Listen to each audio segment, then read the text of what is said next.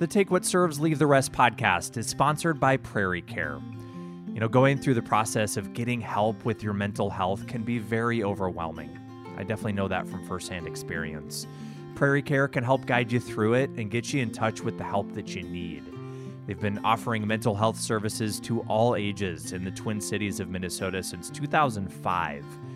Whether you're looking for clinical services, a specialty outpatient program, or a more intensive level of care like inpatient treatment, PrairieCare has you and your family covered. Visit prairie-care.com to learn more. That's prairie-care.com.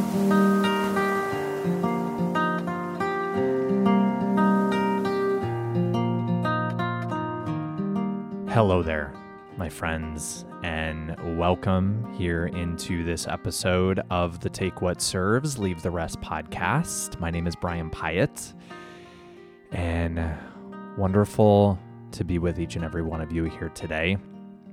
Um, thanks for being patient with me. It's been um, a few weeks here since I've I've put out an episode. Um, I've been really really busy with grad school. Um, for for those of you who um, haven't heard me talk about it on here, currently in school for um, mental health counseling. Just wrapped up my um, my most recent semester and starting my practicum next week. Um, actually starting my practicum the day that this episode will be released. And so that's when I get to actually start working with clients and doing the work. And so, um, stepping into that and um, holding space for whatever each and every one of you are stepping into and maneuvering in in your own life out there, um, one moment at a time. So, on the episode today, um, you know, when I I've had the opportunity of doing a lot of speaking and sharing my own mental health story um, over the last several years, and a, really really common question that I get and what I hear often is from parents who are are doing their best to show up and help their their kids um, who are struggling with their mental health. And I am not a parent, um, so I don't pretend to know exactly what to, to, know at all really what that what that feels like as a parent um, to be to be holding space in that way for a child who's who's struggling. But um, wanted to to put this episode together today to to reach out to any of you parents out there and and hopefully um, offer you a little bit of love and um, conversation around this topic. And we have once again um, Dr. Anastasia Ristau with PrairieCare. She is a, a, licensed psychologist, also the director of psychotherapeutics um, at PrairieCare. She is a parent herself and um, had her on to, to have a conversation about parents and and the process of showing up for your kiddos um, when it comes to their mental health. So, I hope that that this conversation serves you in some way. Um, and let's go ahead and begin this chat with Dr. Ristau.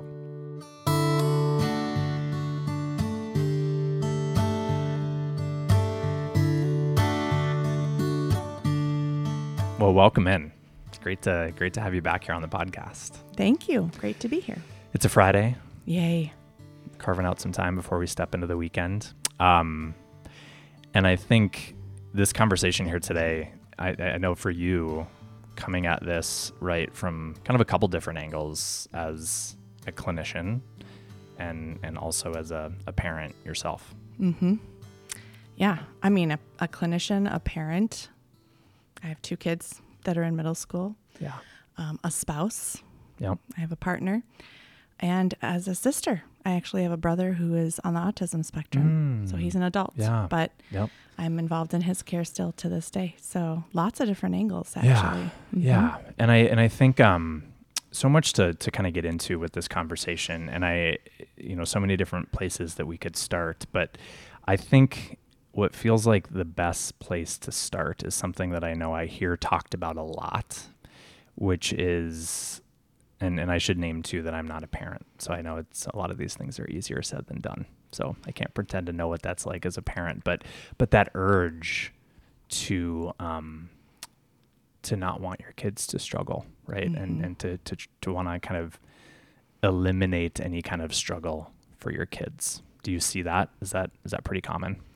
Yeah, I mean, and, and I imagine those of you who don't have kids, you probably actually can relate to this, but in a Yeah. different way. If you think about if you have pets, or Yeah. um, and I know they're not the same, but they are kind of Oh, the yeah. same. For sure. Um, or even just a loved one in general, when you know somebody is uncomfortable or in pain or going through something that's really hard and you care a lot about that person, and this is particularly true for parents, it just can um, activate a lot of different things within us, not only in our mind, but in our heart and our soul and our Yeah. entire body to want to save, protect, avoid, um, kind of help that being to Yeah. become more comfortable quickly, like fix it, get rid of it. No, I, I don't want them in pain or uncomfortable yeah. um, because it's sometimes uncomfortable for us in a in a fairly similar manner. Mm-hmm. Um, I, I what I see though clinically is there's a couple of different ways that a lot of families tend to react to that urge or that feeling. On one extreme are those who um, do a lot of great things to get their kiddos the help that they need, Mm-hmm. um, but kind of view that as like an external thing. Like, I'm, I'm going to bring my kid here, they're going to fix it, and everything will be fine. Mm-hmm. So they kind of protect themselves from that as well and, and are maybe less engaged or less involved, kind of drop the kid off for the appointment or whatever, right? Yep. Yep. And then you have um, on the other end of things, those folks who take this on as something they have to figure out and fix. And so they're Mhm. they're maybe leaning on professionals to help them do that, or they're feeling like they should be able to do that on their own. Mm. Um, but they'll go through any length that they can to kind of get things better. Yeah.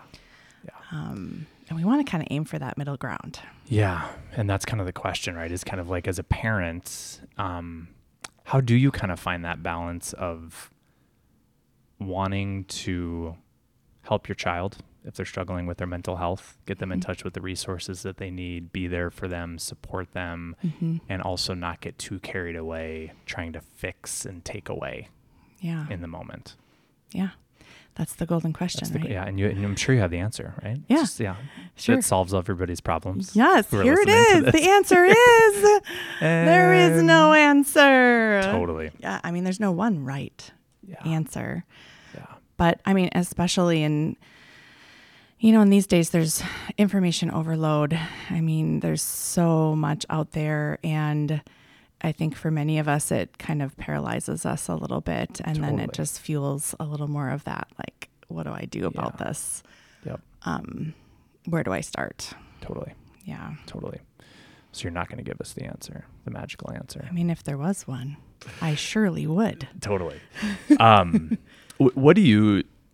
Something that was really fascinating um, in kind of preparing for this was reading something that you had you had put together about this topic, um, talking about kind of the message that it sends to a child when when when a parent is overly fixated on like, oh, I don't want you to feel anxious. Like we don't want anxiety to be part of this. I want you to feel happy. Or Mhm. trying to always kind of take away the the uncomfortable Mhm. emotion. Mhm. Can you talk a little bit more about what you see, like how that tends to land, and, and maybe how that isn't helpful for a child? Yeah.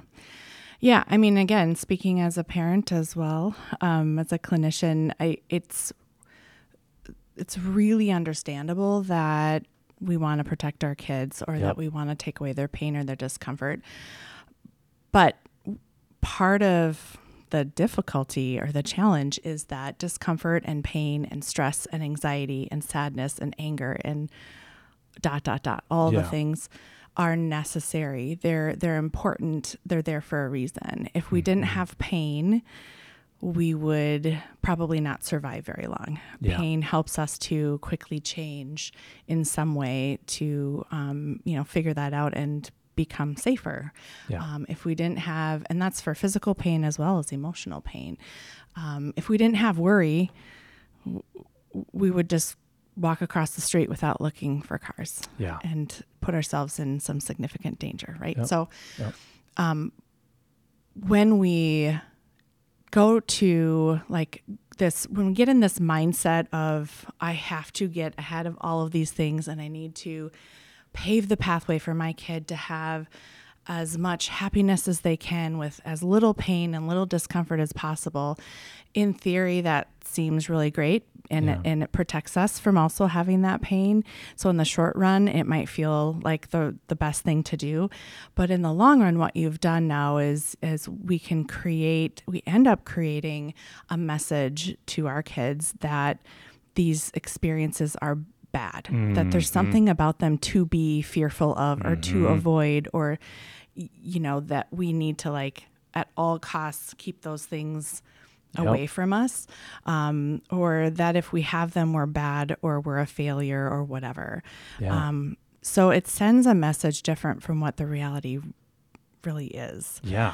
Um, it also gives this false sense of what life is like. Mhm.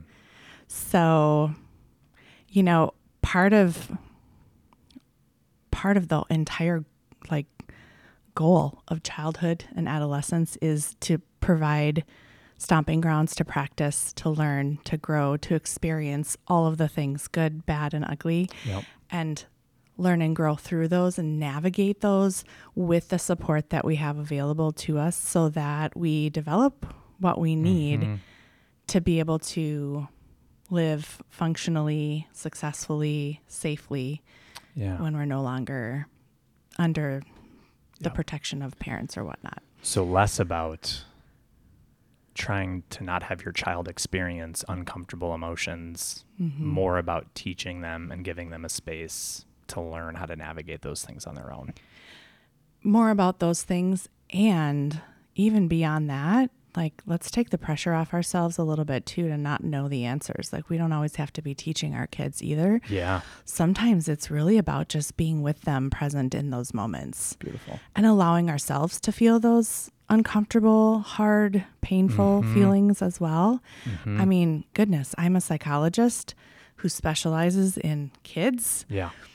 And with my own kids, I still have many times where my husband is the one who says, e- Mm, e- e- hold on, like just be there. yeah. Pause. You don't have to fix this. You don't have to prevent this. You don't have to dot, Nope. dot, dot.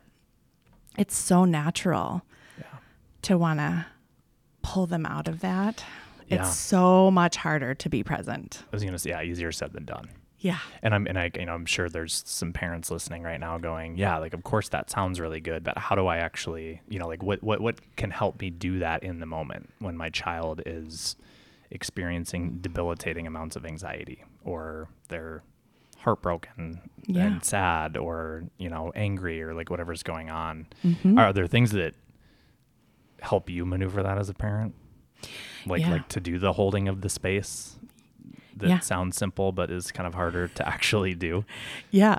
I mean, sometimes I, it sounds maybe selfish, but like I'm literally telling myself to breathe Mm. and like give myself permission to just be in Yeah. those moments. So I guess why it, it feels like that's selfish is that, you know, for a moment it's about me Mm-hmm. even though it's really about my kid. And this is true as a clinician as well. There's that urge, even in that situation, to want to have ideas, to give advice, to give suggestions. But sometimes the value really comes in taking a breath, giving yourself whatever phrase you might need. For me, Mhm. it's often just be present, like Yeah. just give this some space, breathe for a minute. Yeah. Um, and that allows me to kind of calm my own system down. You know, as a parent, when we're emotionally triggered in our own way, and that's natural, by the way, with Yeah. people that we care about and that we love. You know, when we're when our own emotions are escalated a little bit, that's contagious. Mm-hmm. And you know, when we take a moment to breathe and calm our own systems down, that allows us to co-regulate with our kids. That allows us to be contagious in a different way. So that will impact the situation um, and allow them to calm a little bit. But again, the goal isn't to calm and get rid of. Yeah. The- Yeah. So so the next thing that I'm usually thinking about at that point then is naming it. Yeah. You know, and there's I think the most common phrase that um, many of us in the mental health field will use is you know you have to name it and then claim it in order to tame it. Name it. Yeah. So Sure. just naming it sometimes opens a lot of doors and sometimes many times we're wrong Yeah. Yeah. in what we think it is. Sure. So if my kid is totally melting down and I say, Ooh, this is really hard. Sounds like you're pretty upset. Mm-hmm. And they say, I'm not upset. I'm sad or whatever. Yeah. I don't know. They might not even have those words, Bryan. I mean, let's be real. Right. But In the moment. because I mean, well, it's hard as an adult to know what emotion we're feeling. Yeah. I'm still trying to figure that out. Same, So, let alone for a child, Yeah. right? It's just, Yeah. yeah, I I would imagine for kids, right? It comes out much differently than Oh, yeah. for adults. Oh, for sure. I mean, for kids, it often comes out first in behaviors. Yeah. And and then maybe words maybe for teenagers it often comes out in moods Mm-hmm. and emotions and then maybe words if you know i mean Yeah. if you're lucky but Yeah. in the moment when we're having those emotions even for adults words are kind of hijacked you know like that's the last thing that comes Yeah. through And I Mhm. something that that I think is so beautiful that I, was- I was reading through again something that you had written before this, and you talked about how how parents can actually kind of model to their children how they are maneuvering their kind of inner landscape. mm-hmm. Um, Can you talk a little bit more a- about that? Yeah. Yeah. I mean, what I- I think about a lot is, um, you know, kids are super good observers. They're, Yeah. they're by design, they're taking it all in all the time. Um, and a lot of times what they're seeing is the times when we're not handling things very well Mhm. because human nature. Um, Yeah. You know, if we're handling it well, let's say it's a really frustrating situation, chances are a lot of that's happening internally because we're doing this whole, we're having mm-hmm. this whole dialogue inside of our head. We're maybe doing some breathing or muscle relaxation or whatever stuff that's not necessarily tangible or visible. Yep. So the kids don't get to learn and grow from that as much.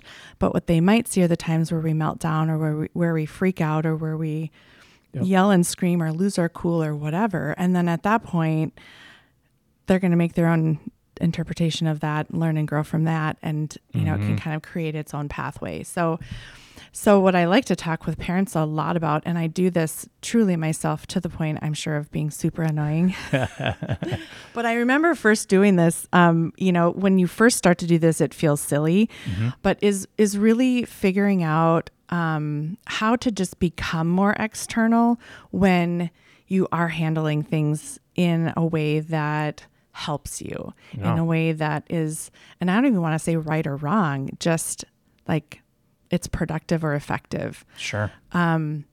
so the, an example I like to use is um, like if I'm driving in the car with my kids and somebody cuts me off and I yell and scream and swear, what are my kids learning from that? You know, Hmm, Sure, you would never do that. No. Yeah, no, you've never done that. uh-uh, no.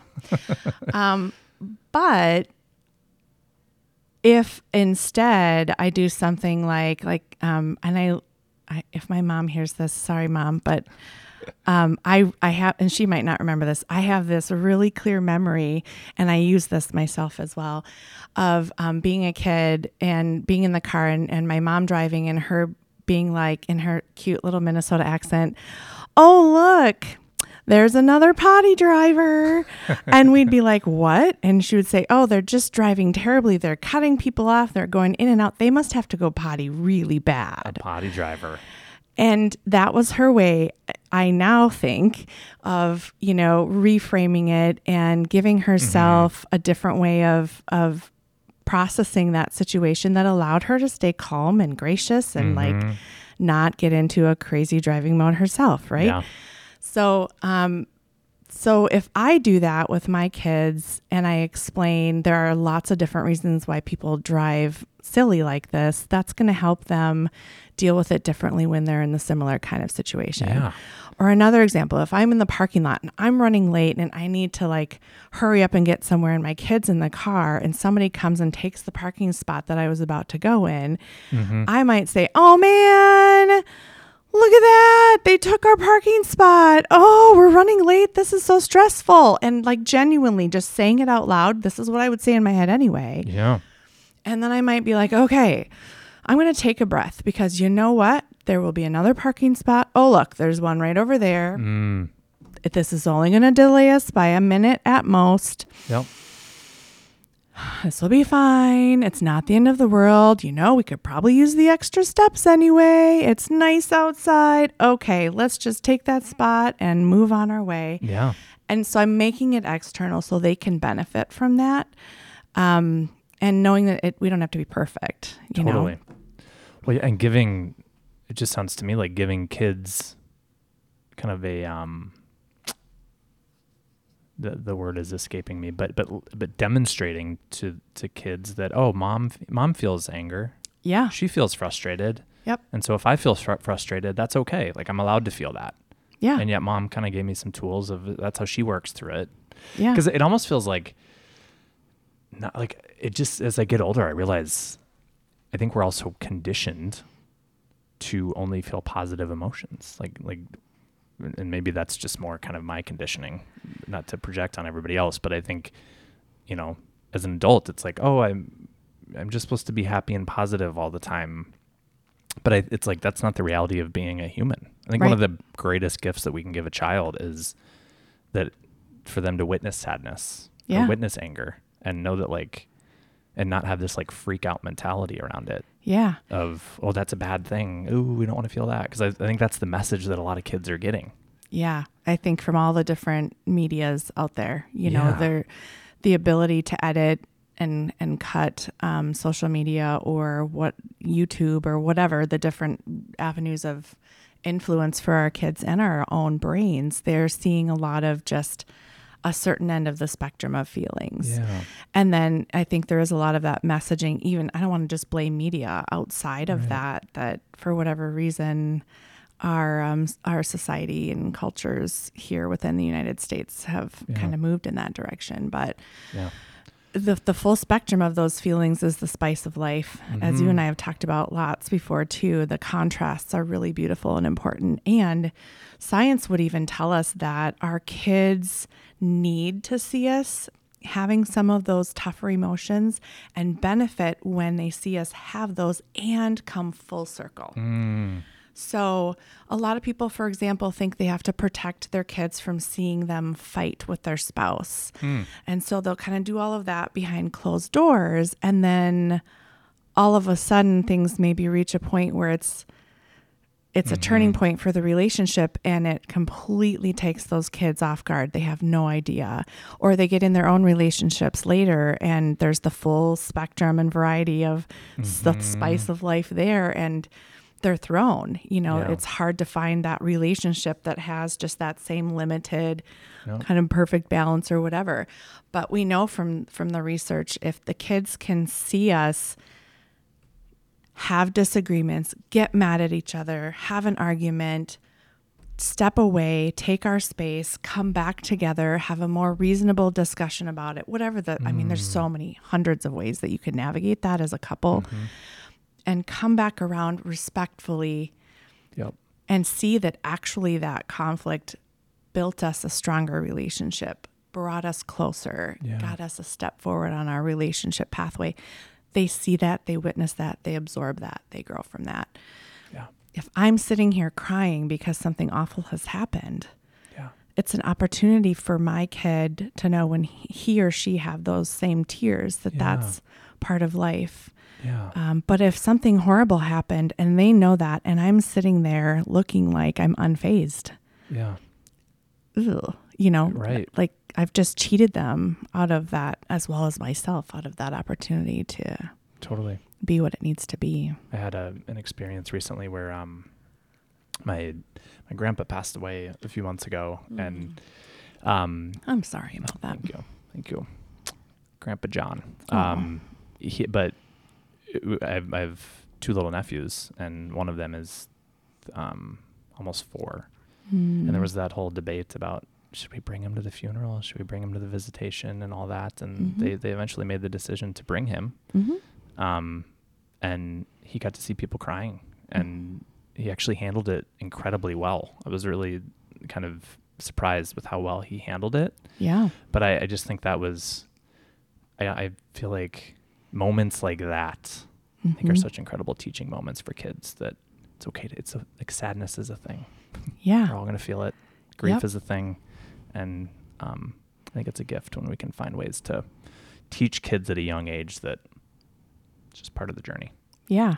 you know? And the thing, the way kids and teenagers work too is, and not just with grief, but all of the different feels many times is there's like what they can learn and grow from in that moment, but far more of the learning and growth comes outside of that moment. The moment opens the doors and the windows Mm. for like unending opportunities down the road. So you'll often see them kind of process through that, through their play, through their conversations, through their um, emotions, through their questions. And those are the opportunities then that we want to grab Yeah. to just be present, let them lead the way. Their kids are remarkable at driving the bus Yeah. um, you know, we feel like we have to know what to say or what to do, and and this is true, especially if we know our kids are going through a really tough chapter with their mental health or whatever. We don't have to necessarily know what to say or do. We don't have to have the solutions. If we can listen and tune in and be present a little bit, follow their lead, they'll they'll lead us where they need us to go. Yeah. And then it's about kind of allowing the space for the questions. And if we don't know, then we seek the right people to help us find Yep. the answers and Yep. or the resources or whatever. Kind of go from there.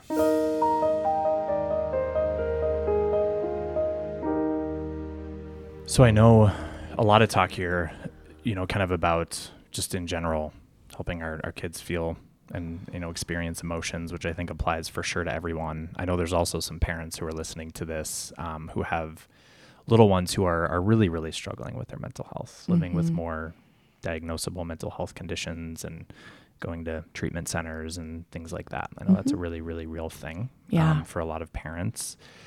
And and I know- something that we kind of touched on is and we we talked about before we recorded this is is what that can bring up for a parent Mm-hmm.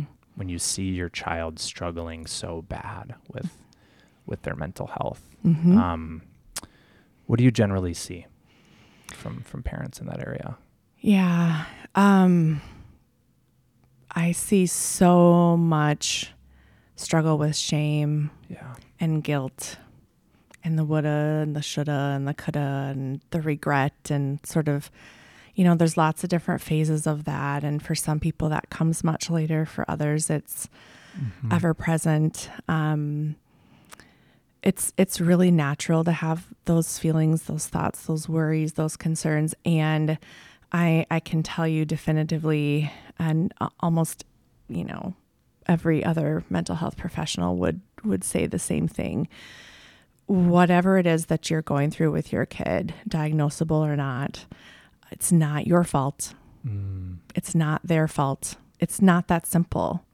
You know, Mhm. there's a lot of factors, a lot of things at play, a lot of reasons and and even above that, I think some of our natural reactions to those situations are coming from that place of are other people judging me? Are other people blaming Mm. me? Do other people think this is my fault?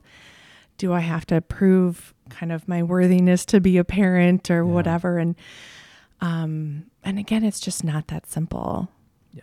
Um, so you know, we we take sometimes um, we move into this reactive stance where we're trying to protect our kids or we're trying to fix it because we feel that guilt or that shame or that regret. And and you know, it's important to get our own support and help through that and to also just know that like this is not a fail. Yeah. This is just Yeah. one of many things that happen to be coming your way Yeah. on this pathway and and at some point hopefully will create a foundation for you and your kid that Yeah. down the road you'll look back on and be like okay Yeah. it's been part of our journey Totally. And I, I put out a, a question on my social media platform asking for people to chime in with questions kind of around this topic of Mhm. parents supporting their kids with their mental health. And um, one of the questions that came in from a mother was, um, What ways can I help when I see my child's anxiety starting to increase? So, kind of in that moment when you start to notice that your child is starting to kind of escalate Mhm. in that area. Yeah. Um, anything you would want to say to her? Yeah i mean i think just recognizing of course that every situation is different Yeah. and um, it's hard to really dial in without being sure. you know part of that person's story. life That's yeah so true. Yeah. Yeah. But um you know, I guess one of the one of the luxuries, I don't know, that might not be the right word of parenthood is, you know, you know your kids so well Mm-hmm. And anxiety particularly um often becomes a little bit predictable. Mm-hmm. Like once you start to know what it is you're seeing and you understand this is probably anxiety or whatnot, um, sometimes we can already like know ahead of time that this is likely going to be a situation that's going to create some anxiety for my Yeah. kid. So I would say just even before you get to that, I'm starting to see some of the signs. There's a lot of wonderful things that um, can be helpful proactively as a parent of an anxious kid. Yeah. And just keeping in mind, too, that anxiety, like anything else, is a spectrum. Totally. So I'm anxious, you're anxious, Mm-hmm. everybody's anxious. Thank goodness, you Yeah. know. But like if I proactively know, I- don't know, I want to pick an example. Um, riding on the bus Yep. is going to be a meltdown for my kindergartner. Um, I might, you know, depending on the level of severity of that, sometimes it really does require some professional help. But but let's say it, it doesn't. I might practice ahead of time, make a game of it, use stuffed animals, or Mm.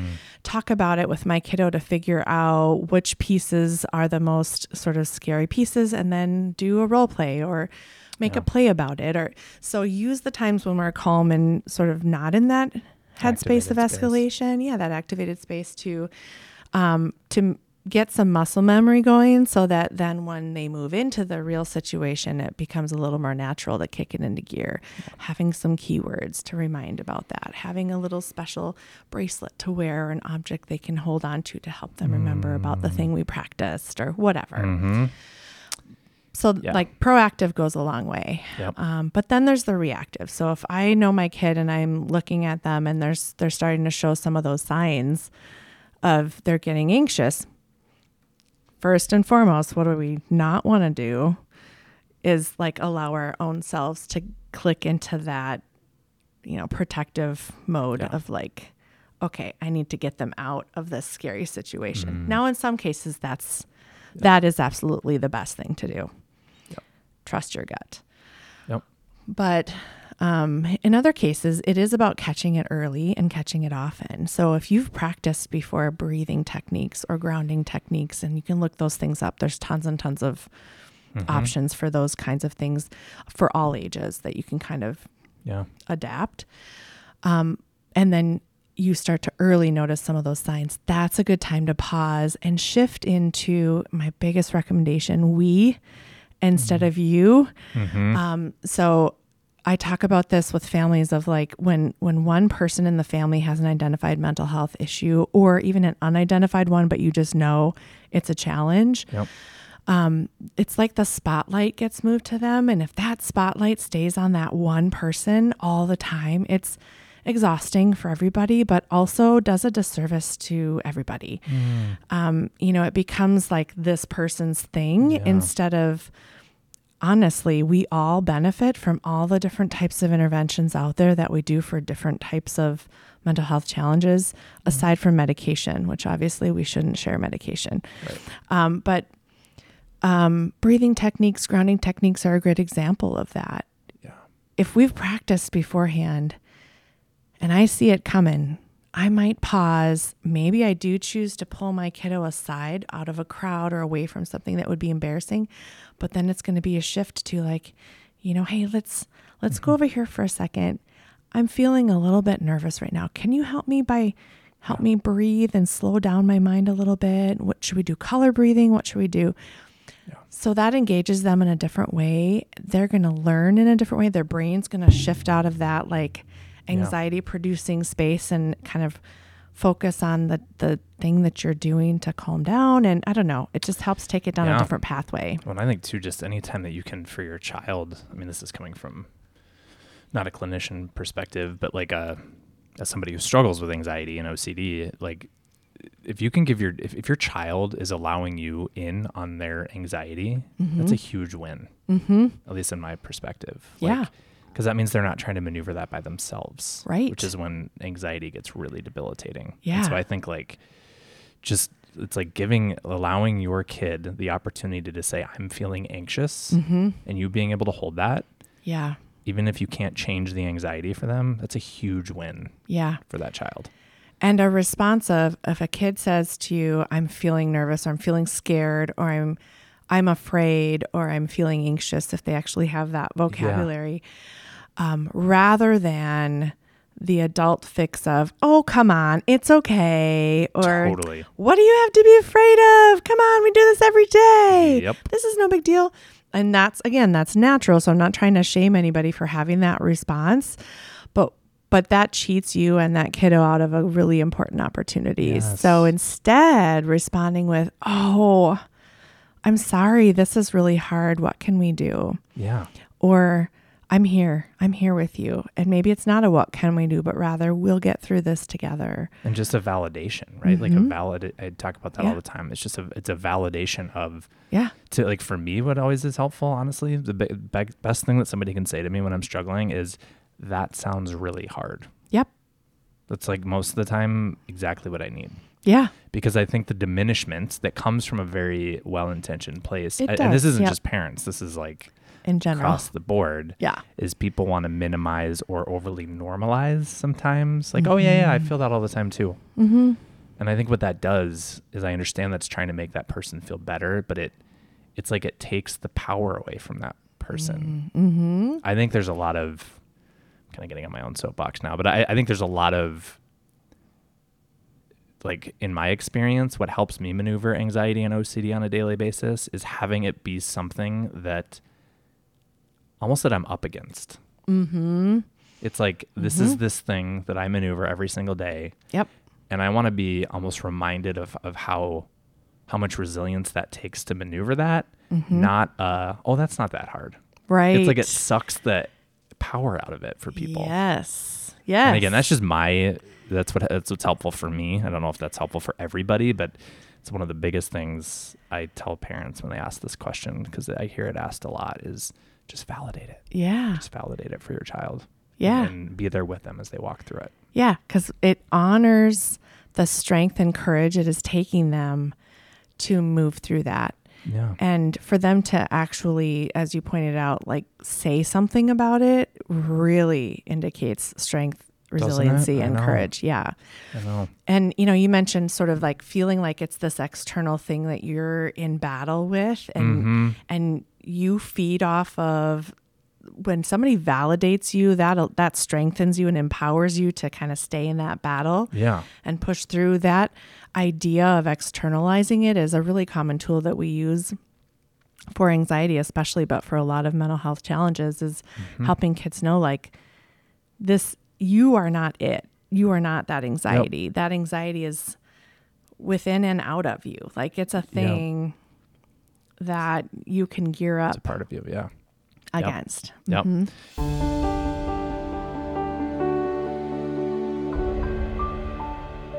As we as we start to kind of wind down, one other question that I did want to bring up from um, Sam on social media who asked this what should a parent do if their kid really needs help but is refusing care Mm-hmm. or treatment?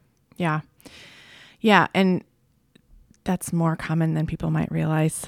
Yeah. Um, you know, short answer to that, I mean, there's a lot of different ways we could go in talking about the layers within that.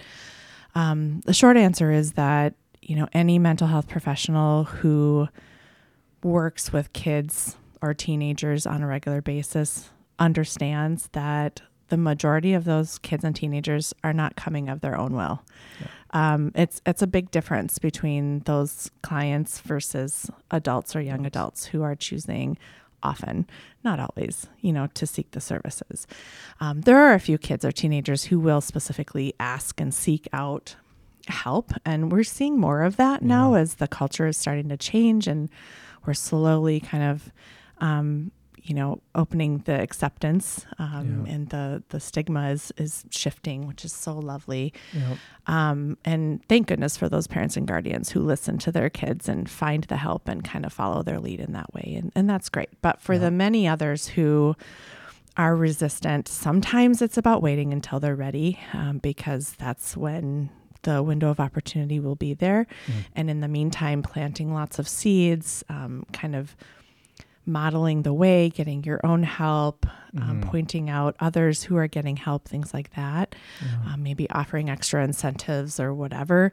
Um, and and in many other situations, it's about just taking the first step and like just getting there if if you can um, get them to even just give it a try once or twice. Yeah.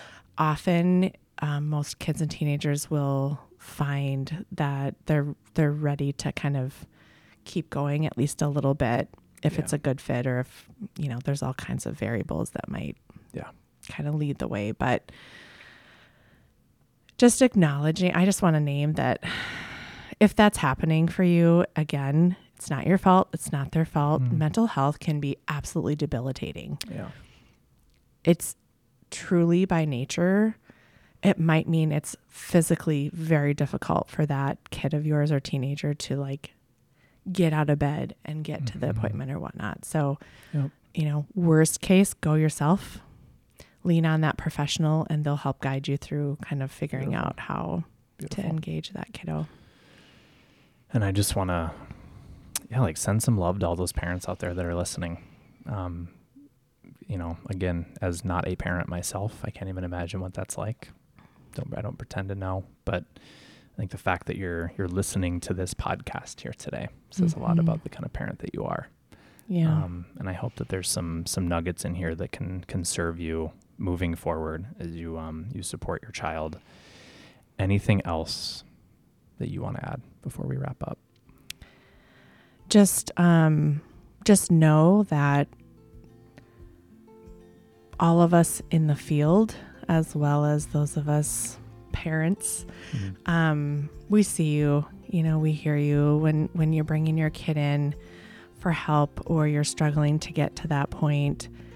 Um we see the courage. We see the strength. We see even when you don't we see the resilience. We know the love is there. And we know love comes in so many different flavors.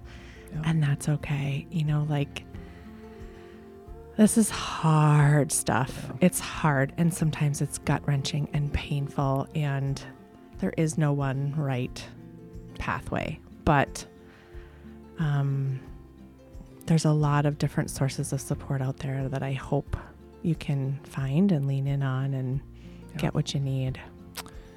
Well, thank you very Thank much you. For, for guiding us through this conversation. Um, and I look forward to chatting again soon. Me too. Thank you.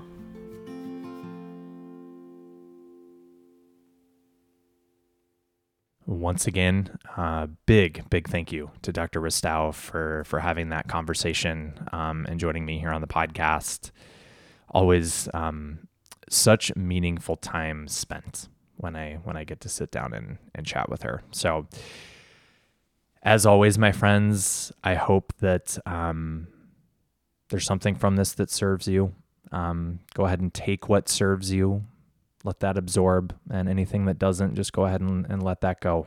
Um, go ahead and leave that right here. So be gentle with you, my friends. Um, I, I, know life is um, life is quite the journey, quite the journey, um, and can be a really, really painful, confusing, and overwhelming one at times.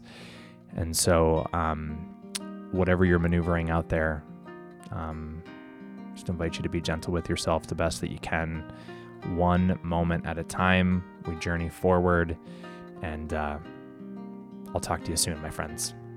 Take care.